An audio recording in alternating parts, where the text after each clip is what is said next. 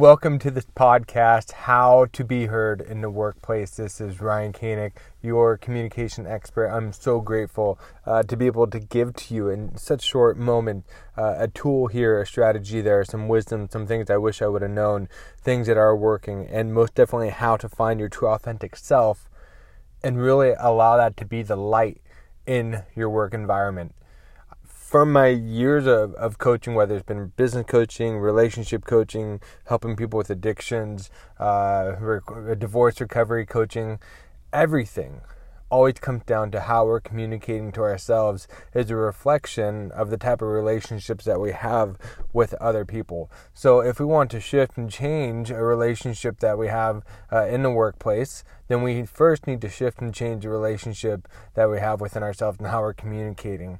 How do we really make an impact and have a major influence with those that we may have an unhealthy relationship with right now with you know somebody that we may butt heads with. How do we understand? How do we listen to them differently so we can help them see our point of view and and we can see their point of view without these emotions involved that may not be serving us? So that's exactly what we're going to be covering.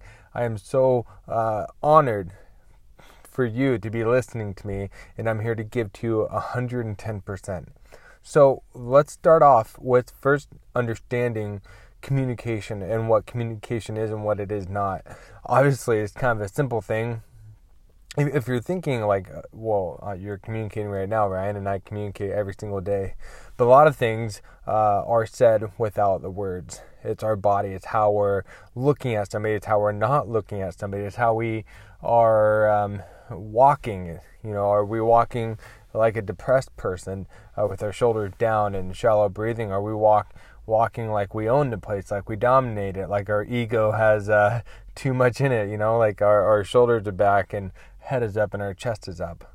So thinking about how you present yourself everywhere you go, and you're gonna be you have different personalities for different places that you go to and with different relationships. Some people you're going to feel more comfortable with, so you're going to be laid back. Some people you're going to feel like you need to try to uh, get their get their focus or you want their approval. So your body's to be looking in a completely different stance and a completely different way.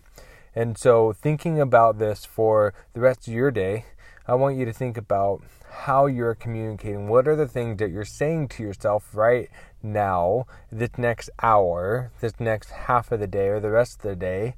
And is it negative talk or is it positive talk? Is it negative talk or is it positive talk? Negative talk sounds like, I can't do that. Uh, maybe I shouldn't go for that burrito, but I've been pretty good today. I went to the gym yesterday, Ryan. I don't need to go today. You know, maybe those are some of the negative thoughts that I have. Not necessarily mean or ferocious or or uh, abusive, but it is something that doesn't serve me. And so, how do we shift our our negative talk and make it a little lighter or a little bit better? You know, we can do that simply by changing our questions that we're asking to ourselves because every thought we have is attached to a memory. And that memory uh, so it starts with a memory and then it goes to the uh, thought and then that thought has an emotion and we feel that emotion in our body and then that emotion produces a certain behavior. If you want to learn more about that go to dr uh, joe dispenza.